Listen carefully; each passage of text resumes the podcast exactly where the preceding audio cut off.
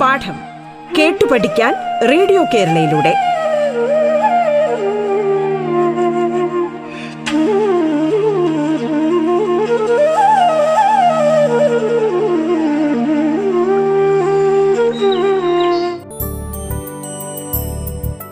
School വിദ്യാഭ്യാസം ഓൺലൈനിലൂടെ ആയിരിക്കുന്ന ഇക്കാലത്ത് അഞ്ച് മുതൽ പത്ത് വരെയുള്ള ക്ലാസ്സുകളിലെ പാഠഭാഗങ്ങൾ വളരെ ലളിതമായി കുട്ടികളിലേക്ക് എത്തിക്കുകയാണ് പാഠം. പാഠത്തിന്റെ ഇന്നത്തെ അധ്യായത്തിൽ ഞാൻ ശ്രീലേഖ ടീച്ചറാണ് നിങ്ങളോടൊപ്പം ഉള്ളത് തിരുവനന്തപുരം ജില്ലയിലെ government H S S Venjaramoodu സ്കൂളിലെ മലയാളം വിഷയം പഠിപ്പിക്കുന്ന അധ്യാപികയാണ്. ഇന്ന് നമ്മൾ പത്താം ക്ലാസ്സിലെ കേരള പാഠാവലിയിലെ അനുഭൂതികൾ ആവിഷ്കാരങ്ങൾ എന്ന രണ്ടാമത്തെ യൂണിറ്റിലെ രണ്ടാമത്തെ പാഠഭാഗമായ പ്രിയദർശനം എന്ന പാഠമാണ് പഠിക്കുന്നത്.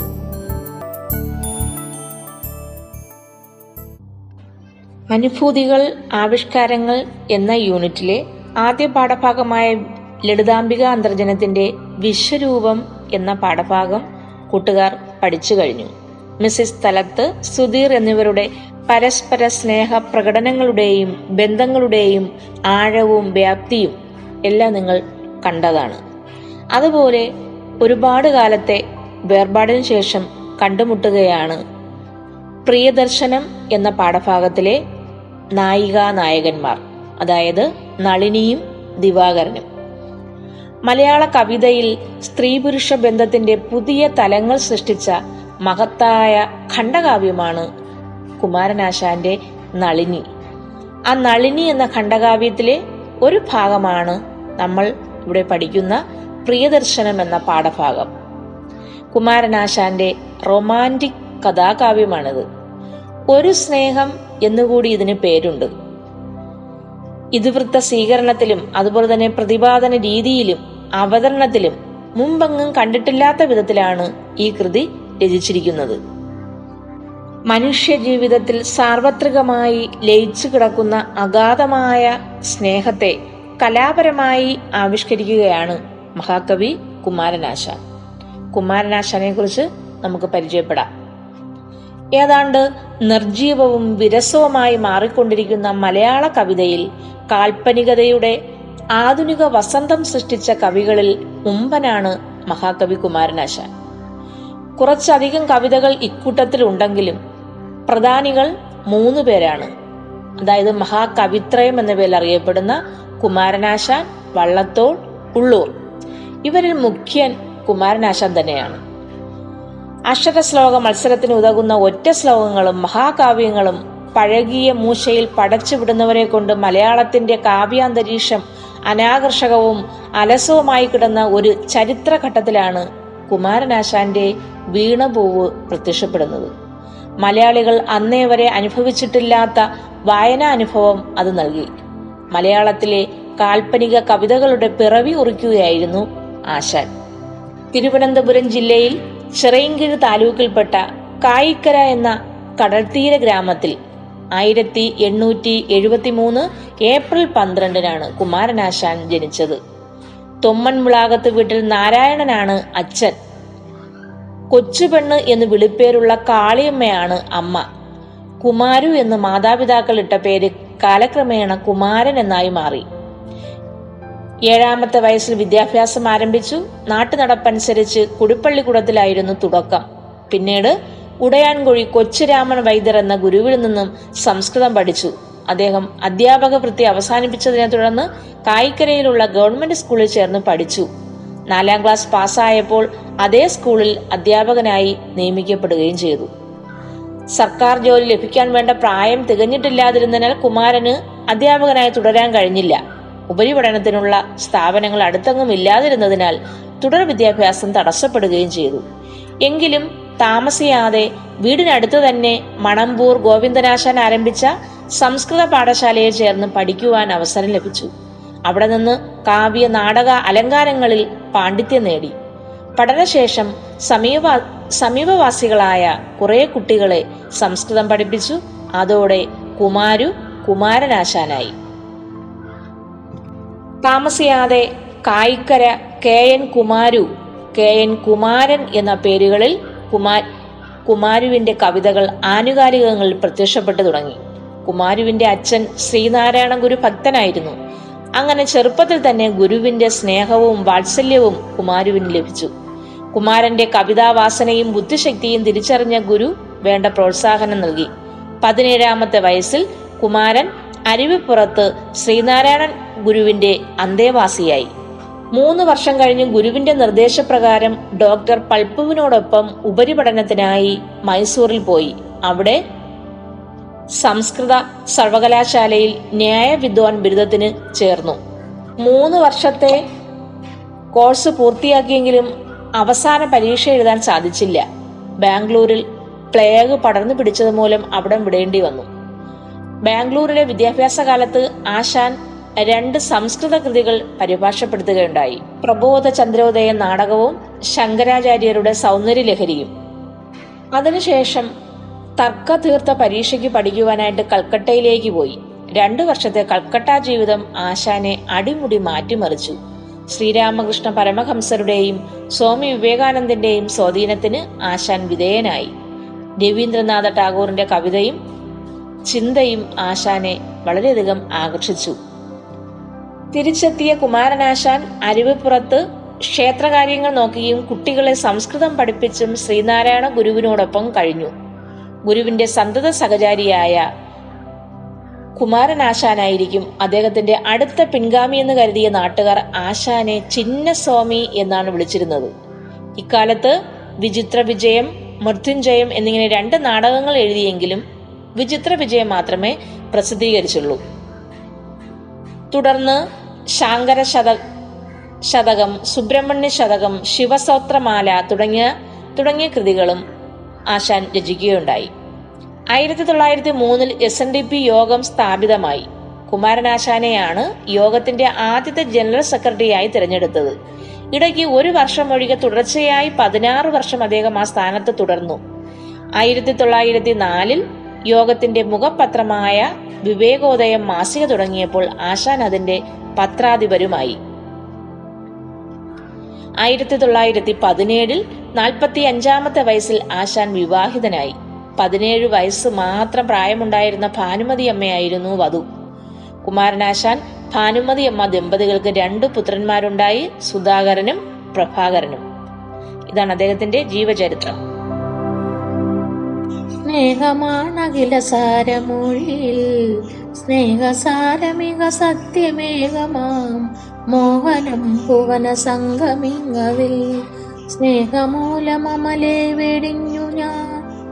കുമാരനാശാന്റെ നളിനിയിലെ പ്രശസ്തമായ ഈ വരികൾ വിദ്യാഭ്യാസ കാലം മുതൽ നാം ശ്രവിക്കുന്നതും നമ്മുടെ നാവിൽ തത്തിക്കളിക്കുന്നതുമാണ്. വിശ്വപ്രേമത്തിന്റെ അത്യുദാത്തമായ സങ്കല്പത്തെയാണ് അദ്ദേഹം കുറിച്ചിടുന്നത്. മഹാകാവ്യം എഴുതാതെ തന്നെ മഹാകവിയായ പ്രതിഭയായിരുന്നു കുമാരനാശാൻ. കുമാരനാശാന്റെ കൃതികളെ നമുക്കൊന്ന് പരിചയപ്പെടാം. ഹാ പുഷ്പമേ അധിക തുങ്ക പദത്തിലെത്ര ശോഭിച്ചിരുന്നിതൊരു രാജ്ഞി കണക്കയേ നീ ശ്രീഭൂവിലസ്ഥിരം അസംശയം ഇന്നു നിന്റെ ആ ഭൂതിയെങ്ങ് പുനരിങ്ങ് കിടപ്പിതോത്താൽ ആശാന്റെ വീണപൂവ് എന്ന ഖണ്ഡകാവ്യത്തിലെ വരികളാണിത്. ഒരു പൂ വിരിയുന്നത് മുതൽ കൊഴിഞ്ഞു പോകുന്നത് വരെയുള്ള സമയത്തെക്കുറിച്ച് കൊണ്ട് മനുഷ്യ ജീവിതത്തിന്റെ നേർചിത്രമാണ് അദ്ദേഹം വീണപൂവിലൂടെ പകർന്നു തരുന്നത്. ആയിരത്തി തൊള്ളായിരത്തി ഏഴിൽ മിതവാദി പത്രത്തിലും തുടർന്ന് ഭാഷാഭോഷണിയിലും പ്രസിദ്ധീകരിച്ചു വന്ന ഈ കൃതിയിൽ നാൽപ്പത്തിയൊന്ന് ശ്ലോകങ്ങളാണുള്ളത്. പഴകിയ തരുവല്ലി മാറ്റിടാം പുഴയൊഴുകും വഴി വേറെയാക്കിടാം കഴിയും അവ മനസ്സിമാർ മനസ്സൊഴിവത ശക്യമൊരാളിലൂന്നിയാൽ ആയിരത്തി തൊള്ളായിരത്തി പതിനാലിൽ ആശാൻ രചിച്ച ലീല എന്ന കൃതിയിലെ വരികളാണിത്. ദിവ്യപ്രണയത്തിന്റെ ഉദാത്ത ഭാവത്തെ ഉയർത്തിപ്പിടിക്കുന്ന കൃതിയാണ് ലീല. മാംസനിബദ്ധമല്ലാത്ത പ്രണയത്തിന്റെ വിശുദ്ധതയാണ് ലീലയിൽ അദ്ദേഹം പറഞ്ഞു വയ്ക്കുന്നത് ദേഹം വെടിഞ്ഞാൽ തീരുന്നില്ലീ പ്രണയജടിലം ദേഹിതൻ ദേഹബന്ധം. എന്ന വരികളിൽ തന്നെ പ്രണയം ശരീരത്തിലല്ല ആത്മാംശത്തിന്റെ ഭാഗമാണെന്ന വലിയ സന്ദേശമാണ് കുമാരനാശാൻ നൽകുന്നത്. മരണത്തിൽ അവസാനിക്കുന്നതല്ല സ്നേഹമെന്നത് സത്യമെന്നാണെന്ന് കുമാരനാശാൻ ആ സ്നേഹഗായകൻ എന്ന പേര് നമുക്കവിടെ യോജിക്കുന്നുണ്ട്. ജാതി വ്യവസ്ഥയ്ക്ക് എതിരെയും ആശാന്റെ തൂലിക പടവെട്ടിയിട്ടുണ്ട്. ജാതീയത കൊടുമ്പിരിക്കൊണ്ട കാലഘട്ടത്തിൽ അവയ്ക്കെതിരെ ശക്തമായ ഭാഷയിൽ പ്രതികരിക്കുകയും താക്കീത് നൽകുകയുമാണ് ആശാന്റെ ദുരവസ്ഥ. തൊട്ടുകൂടാത്തവർ തീണ്ടിക്കൂടാത്തവർ ദൃഷ്ടിയിൽപ്പെട്ടാലും ദോഷമുള്ളോർ കെട്ടില്ലാത്തോർ തമ്മിൽ ഉണ്ണാത്തോരിങ്ങനെ ഒട്ടല്ലഹോ ജാതി കോമരങ്ങൾ. ദിവ്യപ്രണയവും മനുഷ്യജീവിതവും ഒക്കെ വിഷയമാക്കിയ ആശാന്റെ പോരാട്ട വീര്യമാണ് പിൽക്കാല കവിതകളിൽ കണ്ടത്. സാമൂഹ്യ പരിഷ്കർത്താവായ കവിയായി ആശാൻ മാറുകയായിരുന്നു അവിടെ. മാറ്റുവിൻ ചട്ടങ്ങളെ സ്വയമല്ലെങ്കിൽ മാറ്റുമതുകളിൽ നിങ്ങളെത്താൻ കാലം വൈകിപ്പോയി. കേവലം ആചാര നൂലുകളെല്ലാം പഴകിപ്പോയി. കെട്ടുനിർത്താൻ കഴിയാതെ ദുർബലപ്പെട്ട ചരടിൽ ജനത നിൽക്കാം. മാറ്റുവിൻ ചട്ടങ്ങളെ സ്വയമല്ലെങ്കിൽ മാറ്റുമതുകളിൽ നിങ്ങളെത്താൻ. അനാചാരങ്ങൾക്കെതിരെ ആശാൻ എഴുതിയ ഈ വരികൾ ഇന്നും പല കാര്യങ്ങളിലും പ്രസക്തമാണെന്ന് നമുക്ക് നിസ്സംശയം പറയാം. അനാചാരങ്ങളുടെയും ജാതിയുടെ പേരിലുള്ള അതിക്രമങ്ങളിലും പൊറുതിമുട്ടിയ കാലത്തോട് കലഹിച്ച കവി സ്വാതന്ത്ര്യത്തിന്റെ പ്രാധാന്യത്തെയും സമൂഹത്തെ ബോധവാനാക്കിയിട്ടുണ്ട്. സ്വാതന്ത്ര്യം തന്നെ അമൃതം സ്വാതന്ത്ര്യം തന്നെ ജീവിതം പാരതന്ത്ര്യം മാനികൾക്ക് മൃതിയേക്കാൾ ഭയാനകം. മണിമ മണിമാല എന്ന കവിതാ സമാഹാരത്തിലെ ഒരു ഉദ്ബോധനം എന്ന കവിതയിലെ വരികളാണിത്. സ്വാതന്ത്ര്യത്തിനു വേണ്ടി ഉദ്ഘോഷിക്കുവാൻ ഈ വരികളേക്കാൾ ശ്രേഷ്ഠമായത് കണ്ടെത്താൻ പ്രയാസകരമായിരിക്കും. കവി എന്ന നിലയിൽ മദ്രാസ് സർവകലാശാലയുടെ കീർത്തി മുദ്ര ലഭിച്ച വ്യക്തിയാണ് കുമാരനാശാൻ. കുമാരനാശാനോടൊപ്പം വള്ളത്തോളും ആ ബഹുമതിക്ക് അർഹനായിട്ടുണ്ട്. കൂടാതെ ആയിരത്തി തൊള്ളായിരത്തി ഇരുപത്തിരണ്ടിൽ കേരളത്തിലെ മഹാകവി എന്ന നിലയിൽ അദ്ദേഹം ഇംഗ്ലണ്ടിലെ വെൽസ് രാജകുമാരിൽ നിന്ന് പട്ടും വളയും സമ്മാനമായി സ്വീകരിക്കുകയും ചെയ്തു. വീണപൂവ് ഒരു സിംഹപ്രസവം നളിനി ലീല ബാലരാമായണം ഗ്രാമവൃക്ഷത്തിലെ കുയിൽ പ്രരോദനം ചിന്താവിഷ്ടയായ സീത ദുരവസ്ഥ ചണ്ടാലഭിഷികി കരുണ എന്നിവ അദ്ദേഹത്തിന്റെ പ്രധാന കൃതികളാണ്. കുട്ടിയും തള്ളയും കൊച്ചുകിളി പൂക്കാലം മിന്നാമിനുങ്ങ് അമ്പിളി കർഷകന്റെ കരച്ചിൽ എന്നിവ അദ്ദേഹത്തിന്റെ ലഘുകാവ്യങ്ങളിൽ ചിലതാണ്. ആയിരത്തി തൊള്ളായിരത്തി ഇരുപത്തിനാല് ജനുവരി പതിനാറിന് ഒരു പരിപാടിയിൽ പങ്കെടുത്ത് കൊല്ലത്തു നിന്നും ആലപ്പുഴയ്ക്കുള്ള യാത്രക്കിടയിൽ അദ്ദേഹം സഞ്ചരിച്ച റെഡീമർ എന്ന ബോട്ട് പല്ലനയാറ്റിൽ മുങ്ങി അൻപത്തി ഒന്നാം വയസ്സിൽ അദ്ദേഹം ലോകത്തോട് വിട പറഞ്ഞു.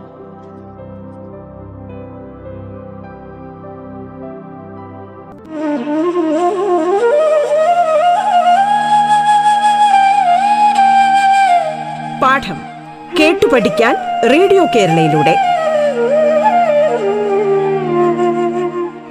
പാഠത്തിൽ ഇനി ഇടവേള.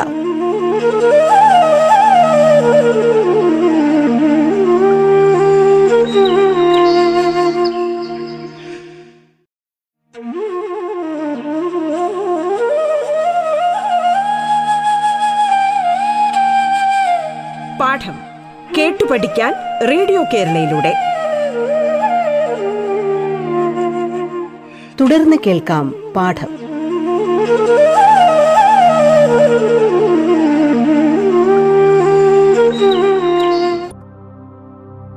ക്ഷീണിക്കാത്ത മനീഷയും മഷിയുണങ്ങിയിടാത്ത പൊൻപേനയുമായി മലയാള കവിതയ്ക്ക് മഹത്തായ സംഭാവന നൽകിയ ഒരു പ്രതിഭാശാലിയായിരുന്നു മഹാകവി കുമാരനാശാൻ. അദ്ദേഹത്തിന്റെ നളിനി എന്ന ഖണ്ഡകാവ്യത്തിലെ കുറച്ച് ഭാഗങ്ങളാണ് പ്രിയദർശനം എന്ന പാഠഭാഗത്തിൽ ഉൾക്കൊള്ളിച്ചിട്ടുള്ളത്. കാളിദാസന്റെ ഹിമാലയ വർണനയെ അനുസ്മരിപ്പിക്കുന്ന ഹിമവൽ ദൃശ്യത്തോടെയാണ് നളിനി ആരംഭിക്കുന്നത്. ഹിമാലയത്തിന്റെ ഉയർന്ന ശൃംഗത്തിൽ ഒരു വിഭാതവേളയിൽ നളിനി ദിവാകരന്മാർ കണ്ടുമുട്ടുകയാണ്. തന്നെ സ്വയം പരിചയപ്പെടുത്തിയ നളിനി പഴയ കാര്യങ്ങൾ ഓർമ്മയിൽ നിന്നെടുത്ത് പറയുകയാണ്.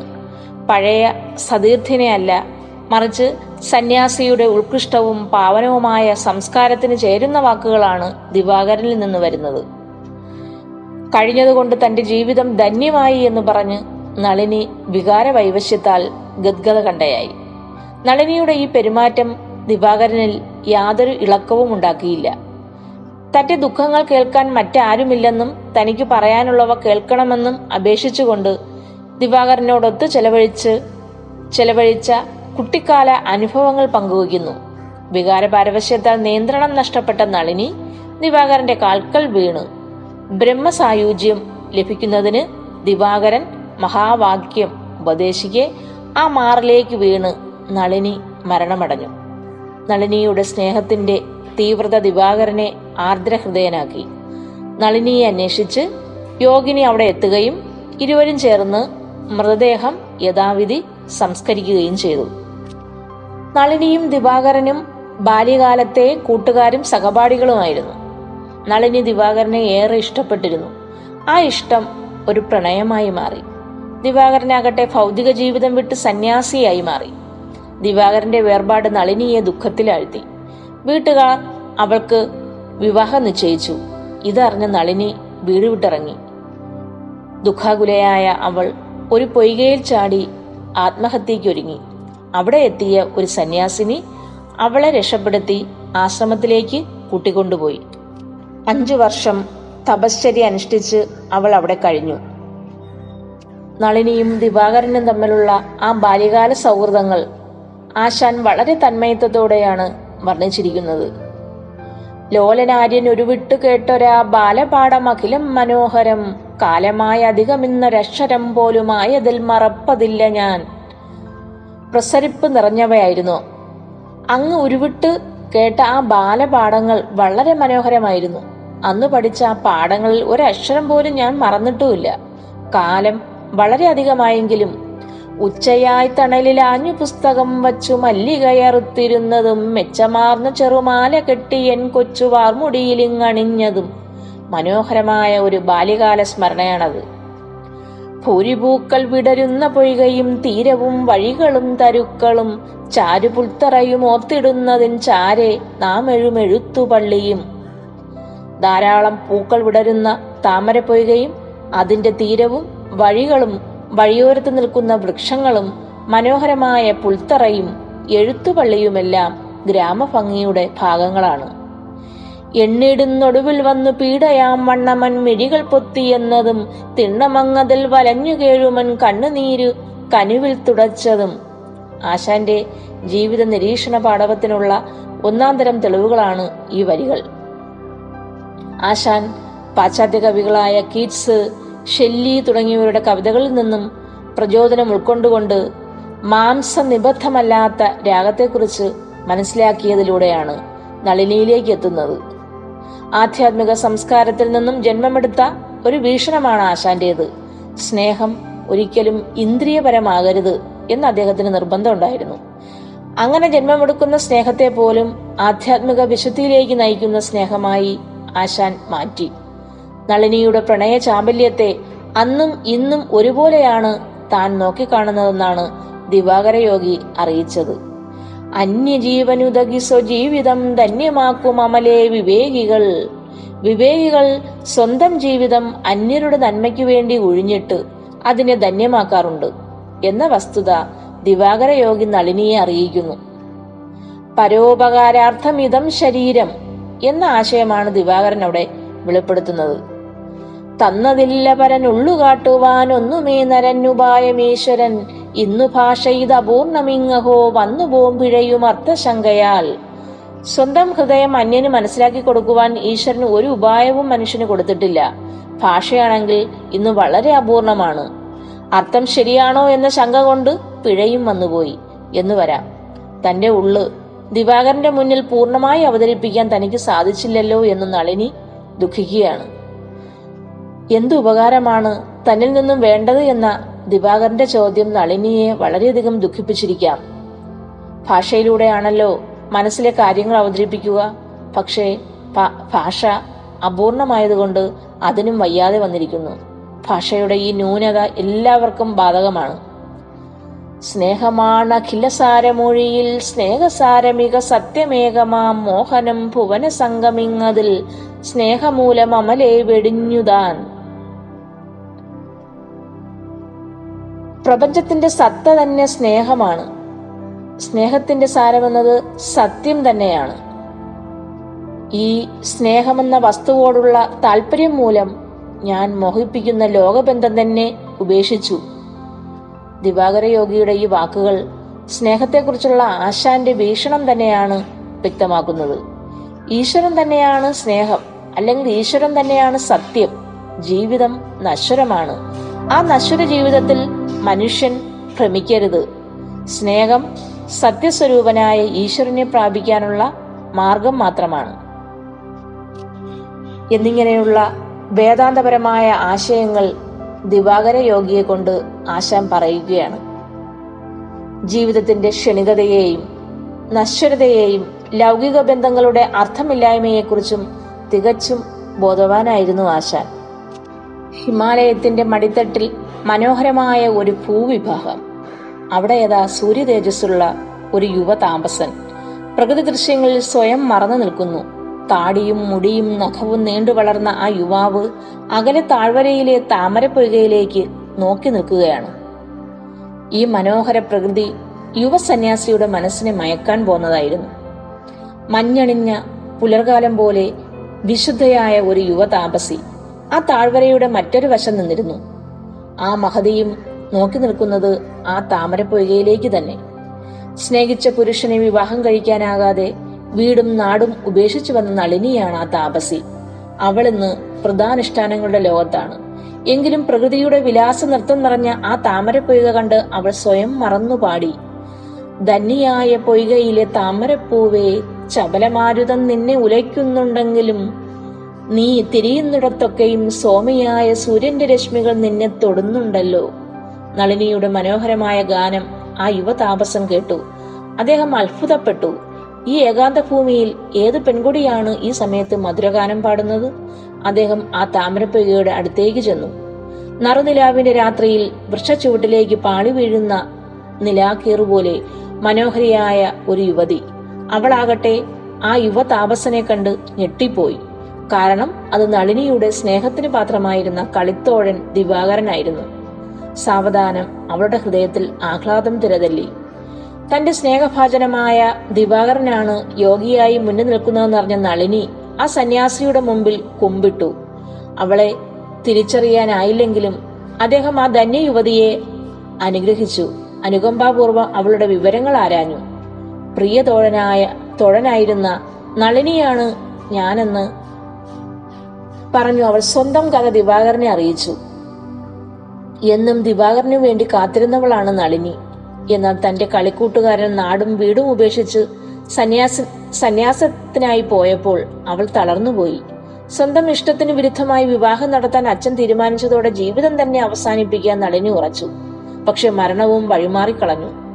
ആത്മഹത്യ ചെയ്യുവാൻ ഒരു കയത്തിൽ ചാടിയ നളിനിയെ ഒരു സന്യാസിനി രക്ഷിക്കുകയും തന്നോടൊപ്പം വ്രതധ്യാനങ്ങൾ പരിശീലിപ്പിക്കുകയും ചെയ്തു. തപോവിധിയിൽ മുഴുകിയ നളിനി തന്റെ പ്രിയനെ താമസിക്കാതെ കണ്ടെത്തുമെന്ന് ആ യോഗി മാതാവ് പ്രവചിച്ച് അനുഗ്രഹിച്ചു. അതിപ്പോൾ സഫലമായിരിക്കുന്നു. തന്റെ പ്രിയതമനെ കണ്ടതോടെ അദ്ദേഹത്തോടൊപ്പം ശിഷ്ടകാലം ജീവിക്കാൻ നളിനി വെമ്പുകയായി. എന്നാൽ കേവലമായ വ്യക്തിസ്നേഹത്തിലല്ല മഹത്തായ മാനവ സ്നേഹത്തിലാണ് ദിവാകര യോഗിയുടെ കണ്ണ്.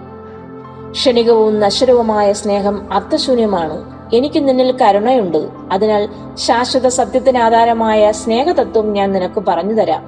ദിവാകര യോഗി നളിനിയോട് പറഞ്ഞു തന്റെ ബാല്യകാല സുഹൃത്തും പ്രിയതമനുമായിരുന്ന ദിവാകരൻ ഇന്ന് മഹായോഗിയായിരിക്കുന്നു. അദ്ദേഹത്തിന്റെ വാക്കുകൾ നളിനിയുടെ ഹൃദയത്തെ നിർമ്മലമാക്കി. അവൾ രോമാഞ്ചമണിഞ്ഞു. ദുഃഖങ്ങളകന്ന് മൊഹാലസ്യപ്പെട്ട് നളിനി ദിവാകരന്റെ ശരീരത്തിലേക്ക് ചാഞ്ഞു. ഓം എന്ന വേദമന്ത്രം ഉരുവിട്ട് ദിവാകരന്റെ കൈകളിൽ കിടന്ന നളിനി അന്ത്യനിദ്രയായി. വിശുദ്ധ സ്നേഹത്തിന്റെ ആ വിമല മുഹൂർത്തം യോഗിയായിരുന്നിട്ടും ദിവാകരനെ ഉലച്ചു കളഞ്ഞു. അദ്ദേഹത്തിന്റെ കണ്ണിൽ നിന്നും ഏതാനും കണ്ണുനീർത്തുള്ളികൾ അവളുടെ നിർമ്മല വതനങ്ങളിലേക്ക് ഇറ്റിറ്റു വീണു. ആ കണ്ണ് കണ്ണീർ ഉദകമാക്കി. ആ യുവയോഗി നളിനിക്ക് അന്ത്യകർമ്മം ചെയ്ത് യാത്രയായി.